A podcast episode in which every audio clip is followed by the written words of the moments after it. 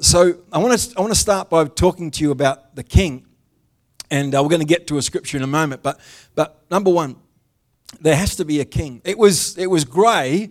Um, the sun was still on its way up. It was uh, early morning. I was driving down the main street of Atherton, and I turned around that roundabout there past McDonald's, and and uh, I was driving along past the police station, and on the radio, the ABC News radio I hear the radio announcer talking about King Charles. And in my mind, I'm going, King Charles. King Charles. I don't know a King Charles. King Charles. King Charles. You know how fast your brain works? Now, not all of us and not all the same time. But you know how your brain's cataloging through, going, there's a pigeonhole for this information. This, this goes somewhere. Do, do, do, does your brain do that? Mine just gone scatter all the time. And so it's sort of looking for a way to, to grab hold of the information and make sense of that, will you? Don't. And I'm going, King Charles, King Charles. And they kept on talking about this King Charles. I'm thinking, oh, who is this King Charles? And after a few minutes, I'm almost out of Atherton by this time, going up the range, up the hill there towards Tolga. Doesn't take me long. Uh, I hear that Queen Elizabeth's died, and then I go, Elizabeth, she's got a son called Charles. Elizabeth's dead. And I'm thinking, you know what? Someone has to be king. Someone has to be king. And in this great Christmas narrative, this great Christmas story, this idea of a king being born keeps coming up because, point one, someone has got to be king. It's true that we will either find a king or we will make ourself a king, but for all of us, it's true that someone has got to take the throne. Someone's got to be in that king position.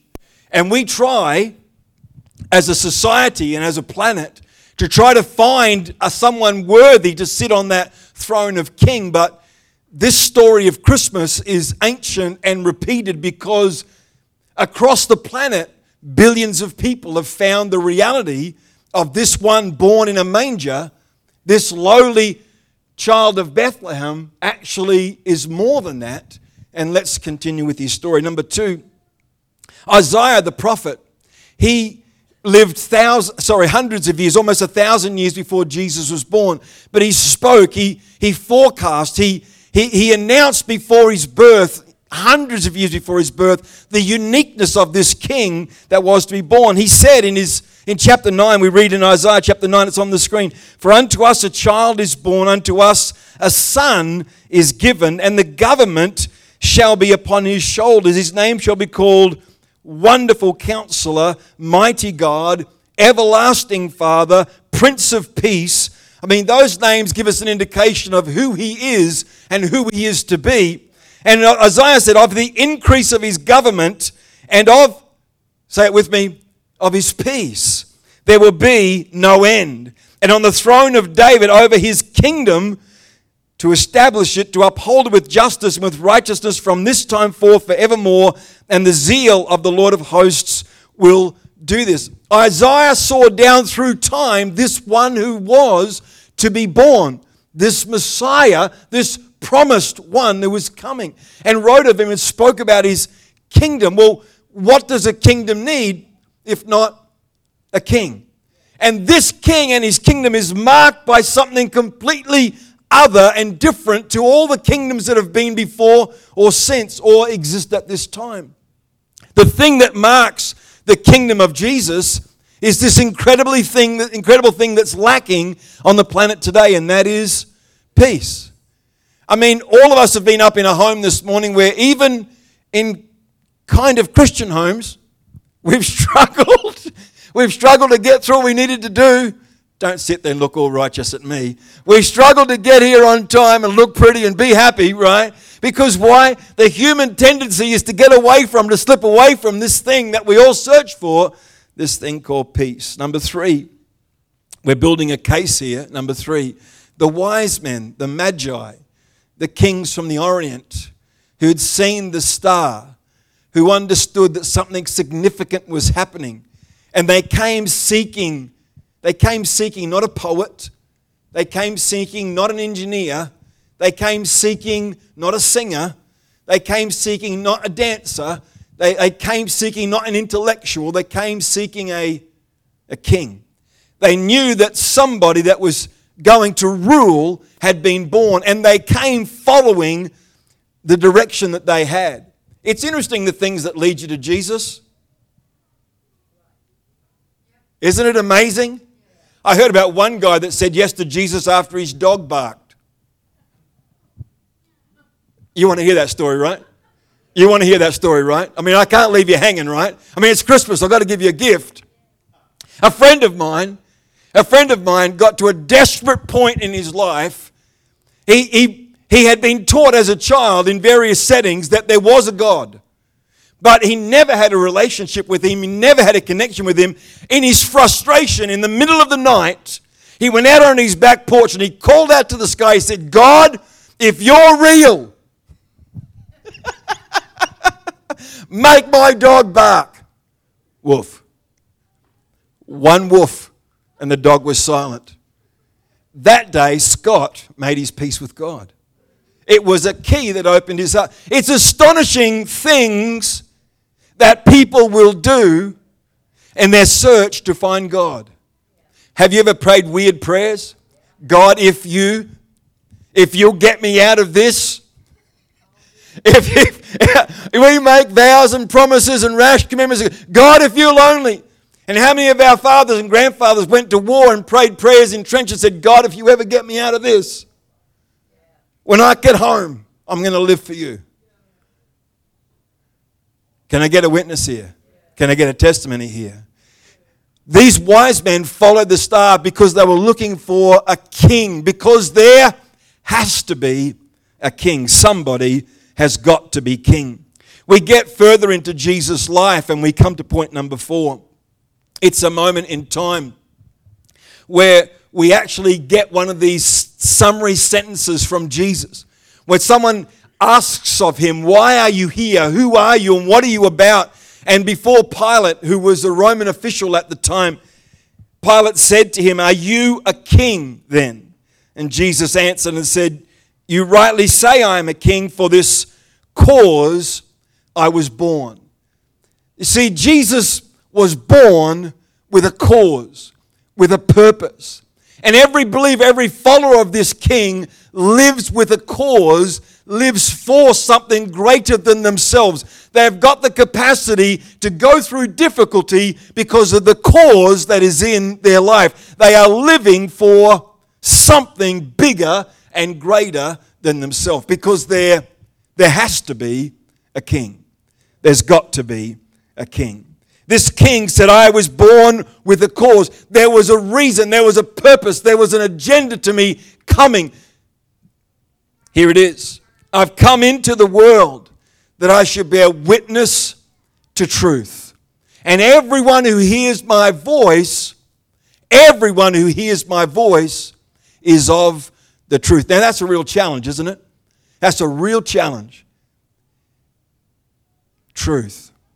That's the quest of the day. And we look at a world so divided, and everyone has got their own truth.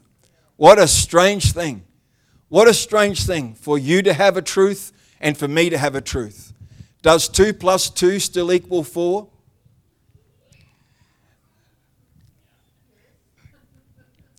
This is my truth. That's your truth. What an interesting dilemma. Biden, he's the good one.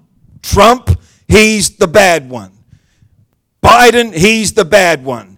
Trump, he's the good one. Ukraine, they're the victims. Russia, they're the aggressors. And we're all divided up on the lines of whichever side we see the truth at. There's a slide I'd like the guys to move on to. Number five. Jesus says this He says, This is the cause for which I came into the world to bear witness, to bring witness to the truth. Jesus goes on to say that he's more than just speaking truthfully, that he more than just tells the truth, he literally says of himself, I am the way, the truth, and the life. Pilate is about to say in this conversation with Jesus, he's going to say, So what is truth? Imagine that. A man in authority, a man with the control of the destiny of thousands, the direction of a nation, asking that question. And all of us have got to settle that in our heart. Which truth? Whose truth? Or the truth? The next slide gives us an interesting illustration.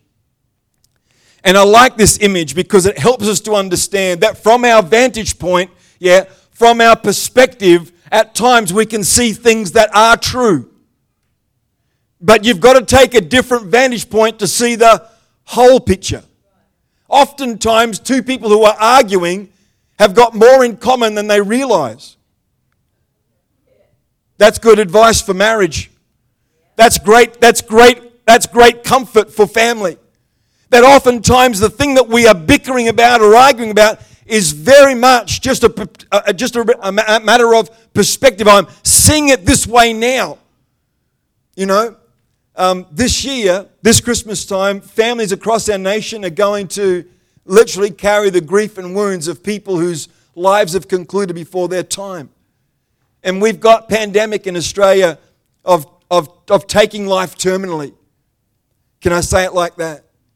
Because the truth of my depression, the truth of my despair is all I can see right now. But that's the great message of Christmas that a king has come to bring peace into our hearts, into our minds, into our lives. And there's never been a time where we didn't need, as a body of people, to stand up and say, There is peace, there is wisdom, there is truth, there is a way, and there's a life to be lived, and it's found in the person of Jesus Christ. The church needs to say it loudly, cleanly, crisply, and clearly, and repeatedly that Jesus Christ has come and he is the King, the Savior born to us. For this cause I was born.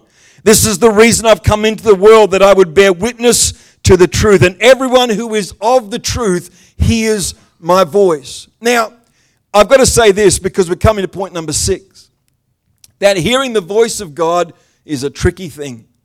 Some people hear voices, and I don't mean to be unkind or to, or to in any way um, um, be disrespectful to people going through difficult experiences physically, mentally, and emotionally. But you know what?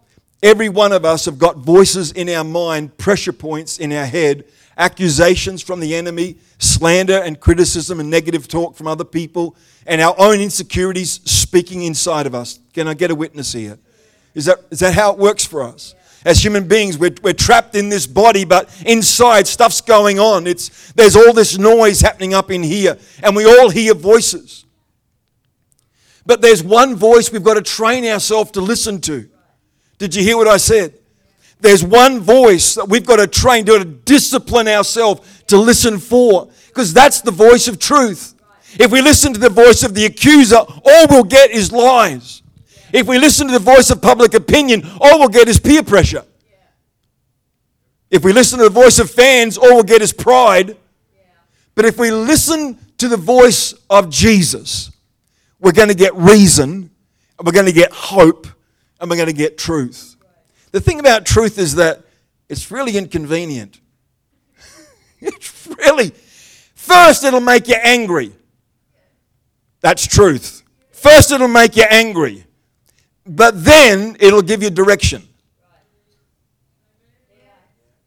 If you don't get angry sometimes, it's because you're probably not hearing the truth. I like to put myself into environments that actually make me stop and look. I like people to get in front of me and go, just hang on a minute. And God's given me that incredible gift in the person of my wife. and my parents and our leaders and my mentors. I want to surround my people, my life with people who say, hang on a minute, that's just the way you're feeling right now. That's not the whole picture. Can I get a witness here today? If you want to hear the voice, here's a few things. You ready to write this down? I asked you to come today so you'd take notes of this. If you want to hear the voice, you've got to be humble. You've got to have humility. Because without humility, you can't get the grace of God. God resists the proud, but He gives. What does He do? He gives. He gives grace to the humble. So if you want this Messiah born in a manger, this epitome of humility, if you want His wisdom in your life, if you want this King in your heart, then you've got to take on the disposition of a humble person. You've got to say, Well, I don't know everything. I, I need to be taught. I want to receive what you've got for me. You've got to be sincere. Number two, you've got to be sincere. You go, Yeah, God, if you want to talk to me, I'll be listening. That's not sincerity. That's not treating him the way that he deserves. Number three, it's going to cost you time. It's going to cost you time to hear his voice. And I know and you know that God has spoken to you in random moments, right? You've been rushing somewhere and suddenly God just said, Hang on. Has that ever happened to you? Yeah, yeah.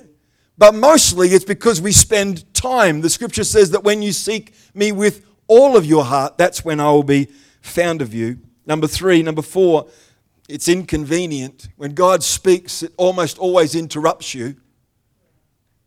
And aren't you glad for the interruptions of God? The suddenly of God intervening in a situation. Sometimes, as Abram found out, he had a knife in the air, and suddenly a voice that speaks. And that's what we need in our life to be able to be interrupted by God. Number five, it's costly. When God speaks, it's going to cost you something. Oh, I wish God would speak to me. Really? Really? Because when He speaks, guess what? There's going to be a cost. There's all the disciples said. It's true.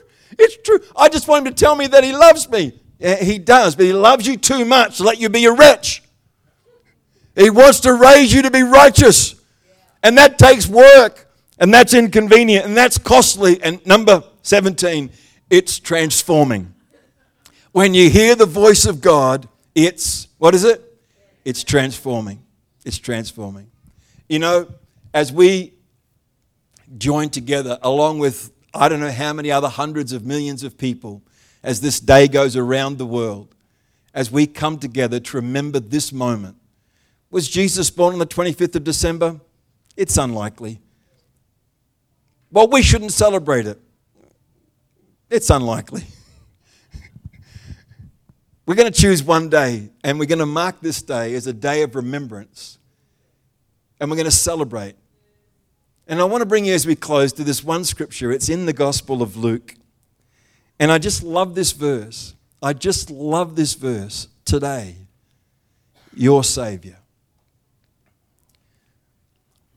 Today, your Savior. I don't know what you need salvation from today. But I'm telling you this that the Savior that was born 2,000 years ago is still here and able to save today. It doesn't matter what you're faced with, it doesn't matter how big your challenge is, it doesn't matter how far away you feel. That Savior was so desperate for you that He came. He came then and He will come now. Today, the Savior, and who is He? Lord Messiah. He is born unto us. Now, we celebrate the birth of Jesus, but we also celebrate when Jesus is born in people's hearts and is carried in their life and lived out through their lives. And that, that is the meaning and the message of Christmas. That is the mission of Jesus. Destiny, today, go and be Jesus in your world, in your family. This week, find somebody to express the life, peace, love, and truth of Jesus. As the scripture says, we've got to speak the truth in love. So let our love, let love be our motivation as we bear witness to this glorious event that Christ the Savior is born. Let's stand together.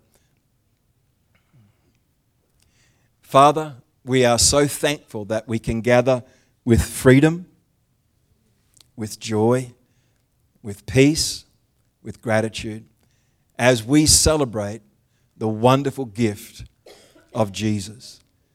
It has transformed and it continues to transform the planet. We thank you for the power of the message that has been entrusted to us to stand and boldly proclaim with our life, with our expressions, and with our words, our actions, the reality of the King, whose kingdom we're part of and whose kingdom we proclaim. Let the grace and peace and truth and beauty of all of your goodness, Lord, radiate through your kingdom, through your church, through your people. Let us be the message that our generation needs as we proclaim Christ, Savior, Messiah, born, is come and is living, is resident, and is reigning in and through our lives to the glory of God. And somebody said, Amen. Amen. Family, the Lord bless you. May the peace and joy of Christmas and God's blessing be richly upon you. Have a great day, and I win the bet because we're leaving before 10 a.m. Go in God's love, family. God bless you.